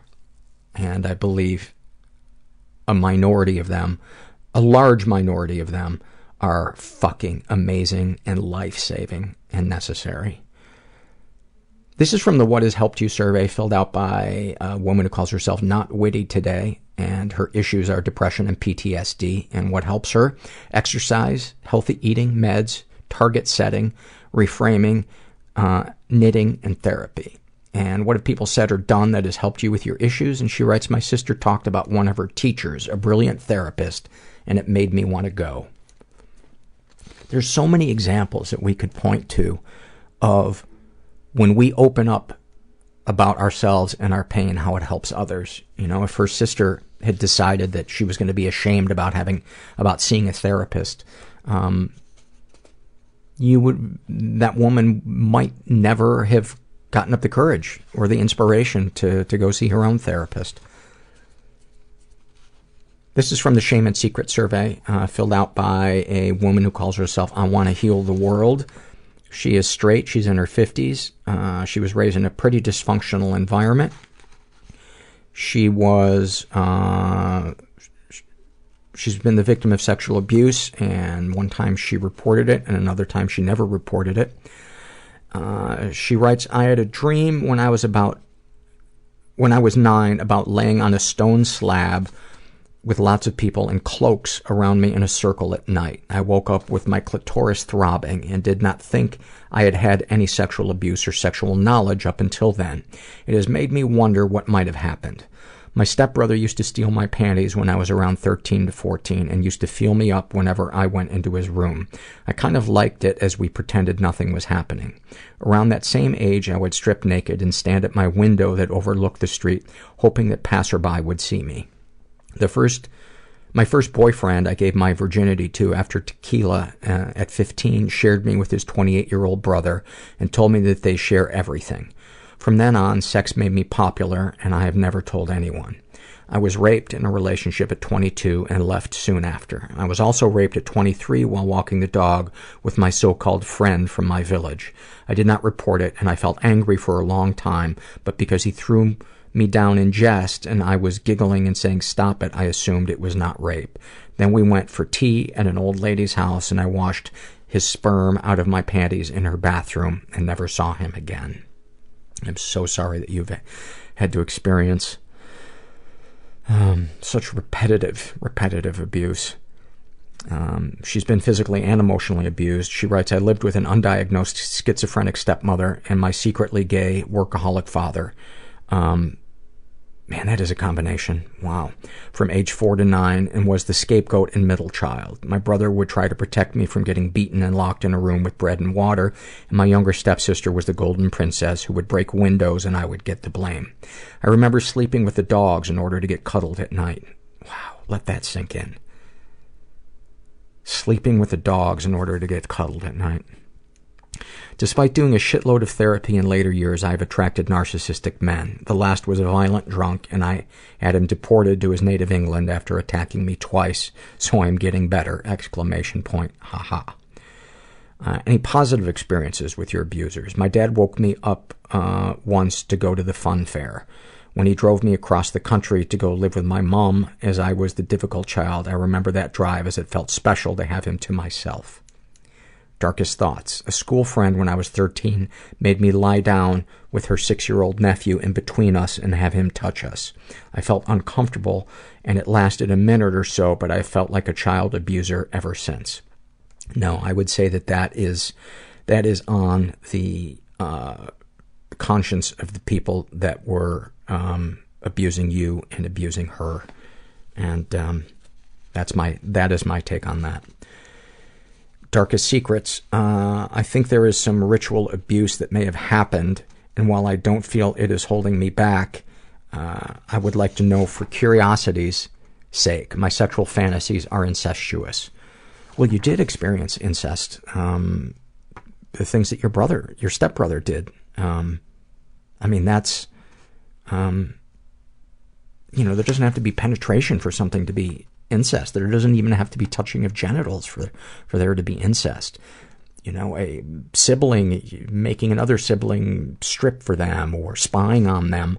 Um, you know, just violating any kind of uh, sexual boundary um, is is incest. So, uh, sexual fantasies most powerful to you, uh, in- incestuous and being used. What, if anything, would you like to say to someone you haven't been able to? I would like to shout at my stepmother. Shortly after I left her and my siblings and father, they found God and became fundamental Christians, and I became the secret child from their life before. I didn't see my father or brother for 15 years until I tracked them down, and he didn't want me to ruffle any feathers for fear of their reputation in the community becoming damaged. What, if anything, do you wish for? To be able to stay vulnerable and feminine in the presence of a good man and to learn how to trust men. It is so much safer to be an introvert. But it's so, it's such a small, it's such a small life. And, and, and I think that's so common for people who've been sexually abused is to become, um, socially and sexually anorexic. And, um, it may feel safe, but you deserve better. You deserve a bigger life. And so, maybe getting some, into some kind of support group to to slowly learn how to trust and be intimate and to improve your your radar and to read red flags to avoid toxic people. That that to me would seem like a a better way to to care for yourself. But uh, i certainly understand that impulse to just want to go shut the world out. I've been doing it almost every day for the last four months. It, you know, I get up about 11 and by four o'clock, I just have to come lay down for an hour and a half. I just, uh, I just want to, it's like all I can take is for, the world four or five hours at a, at a time. Um, but it's not, it's not a long-term solution in, in my opinion. Have you shared these things with others? Nope. I talk a little about the emotional and physical stuff in my classes as I work as an inspirational teacher in my community, so just enough to let others know that healing is possible. How do you feel after writing these things down? Good. Thank you for giving me a voice. Uh, anything you'd like to share with someone who shares your thoughts or experiences? Don't stay mad. Healing is the best revenge. Thank you for that. This is, hold on, sip of tea. This is from um, this is an awfulsome moment filled out by. This one is this one is heartbreaking, but um, and it's awfulsome not in that there's humor to it, just in how. Nah, I'm just gonna read it. And I debated on whether or not to read it because because it's so heavy, but it's so.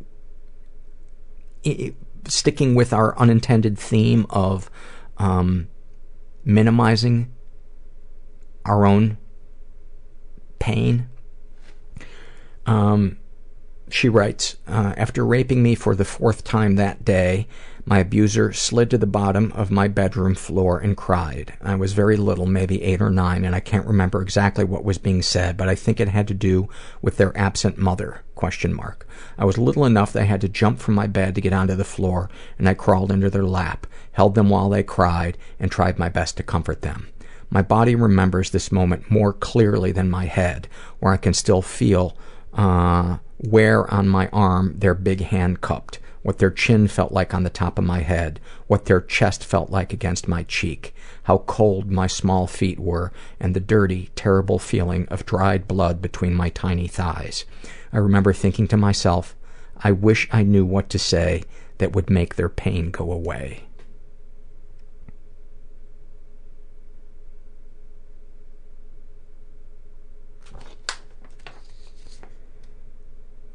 Just one of those speechless moments. Just one of those.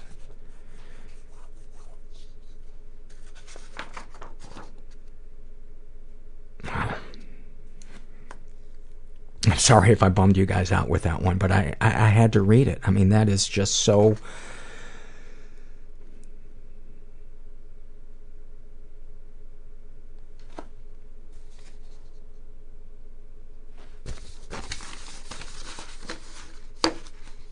You know, I, I know that I always want to give hugs on, on this show, but man, I really want to give you a hug. Oh my god.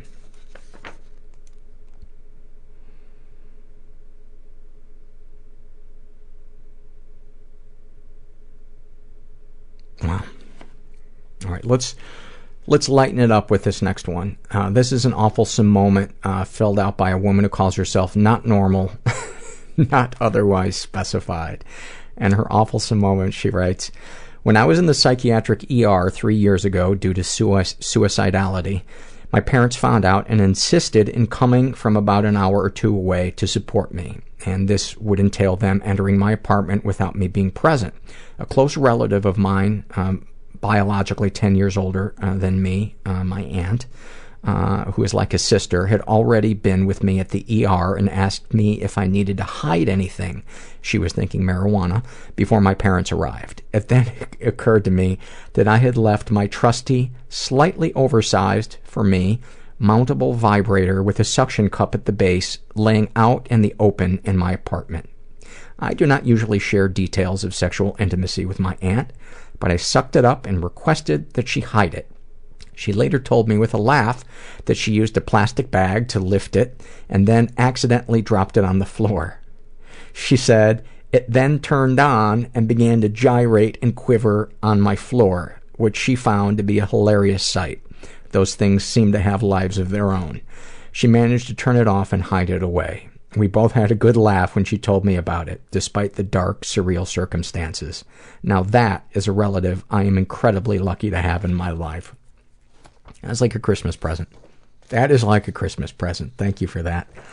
And then, um, lastly, I want to read this uh, happy moment. And this is kind of a bittersweet one, but ultimately very, very happy. Um, I think, filled out by uh, Moon Cinders, who has filled out some surveys for us in the past. And she writes, uh, I had a hugely happy moment the morning of October 3rd in Portland, Oregon, just a week and a half ago. The American Foundation for Suicide Prevention I had an out of the darkness walk to raise money for suicide prevention. I decided that I would start a team for the walk. I called it Wolf Pack for Life. I thought maybe one or two people would join me, but our team ended up having 15 people and over 20 people donate to my cause.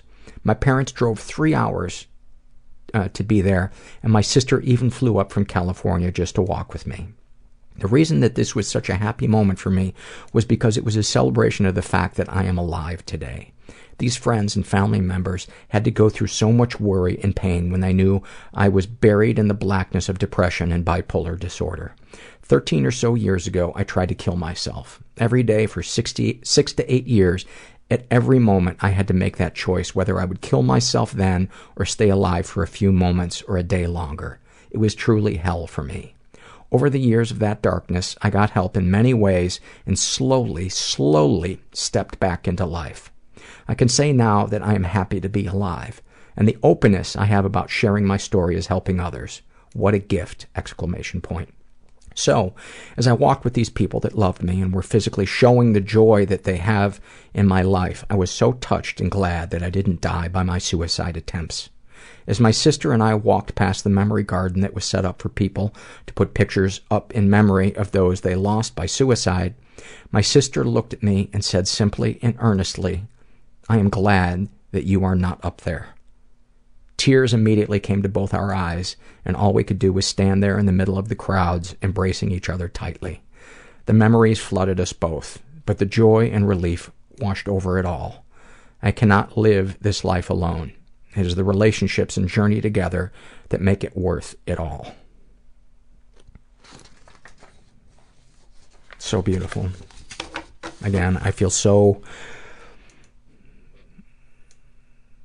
so lucky to have this job, I guess you would call it. Um, you know, I was I was thinking today of my decision to to get help a little over 12, 13 years ago. Um, I actually really about uh, really in kind of late 1999. You know, I was still drinking, but I went to see a psychiatrist for the first time, and today I thought of the an analogy for it was our the dog that we had and my wife and I had before we ever um, before we got Herbert and Ivy was a dog named Charlie, and we found her near Charlevoix in Michigan in I don't know like 1990, 89 or 90. And we were driving on Highway 41 near Petoskey, Michigan, between I think like Petoskey and Charlevoix. Um, and all of a sudden we see this, and, and it's in the middle of nowhere. There's nothing around. It's just this two lane highway. And all of a sudden we see uh, a motorcycle stopped and there's a dog in the middle of the highway. And we said to the guy on the motorcycle, you know, what's going on? He said, well, you know, this dog is, uh, you know, I think been abandoned or something. And we were trying to call the dog towards us and it looked at us and it turned around and it started walking away from us down this endless stretch of highway, you know, that just went into infinity. And after taking a few steps, you could see the wheels turning in Charlie's brain. It took a few steps.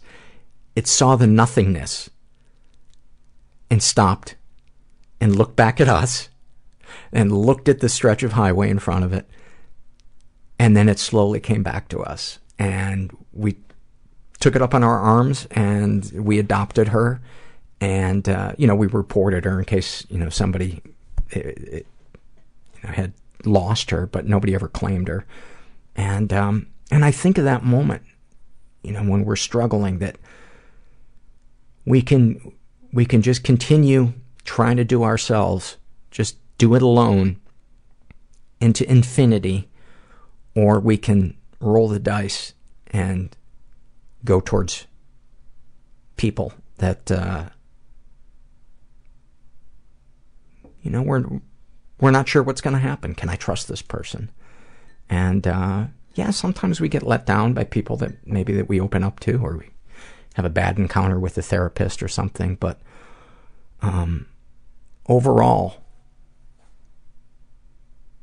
the overwhelming majority of people, when you're heading in that direction of of help, are gonna make your lives better. And Charlie had an amazing life. We had her for another, I think we had her for till she was 15 years old. She survived a tumor the size of a softball. I mean, just it was amazing. It was just amazing. And I don't know. I just uh, I wanted to share that because I was almost that guy that that walked into infinity and wanted to try to fix it myself. And while I was thinking about suicide 50 times a day, and I'm so glad I turned around on that highway because now I get to I get to have this community with you guys, and it um, it brings so much meaning and purpose to my life. You know, even on my darkest days, um, it's it um, it gives me so much. So if you're out there and you're feeling stuck, just know you're not alone. Turn around, come towards us. We're not going to bite. And uh, thanks for listening. Everybody I know is bizarrely beautifully Everybody I know is bizarrely beautifully fucked up in some weird way. Bizarrely beautifully fucked up in some weird way.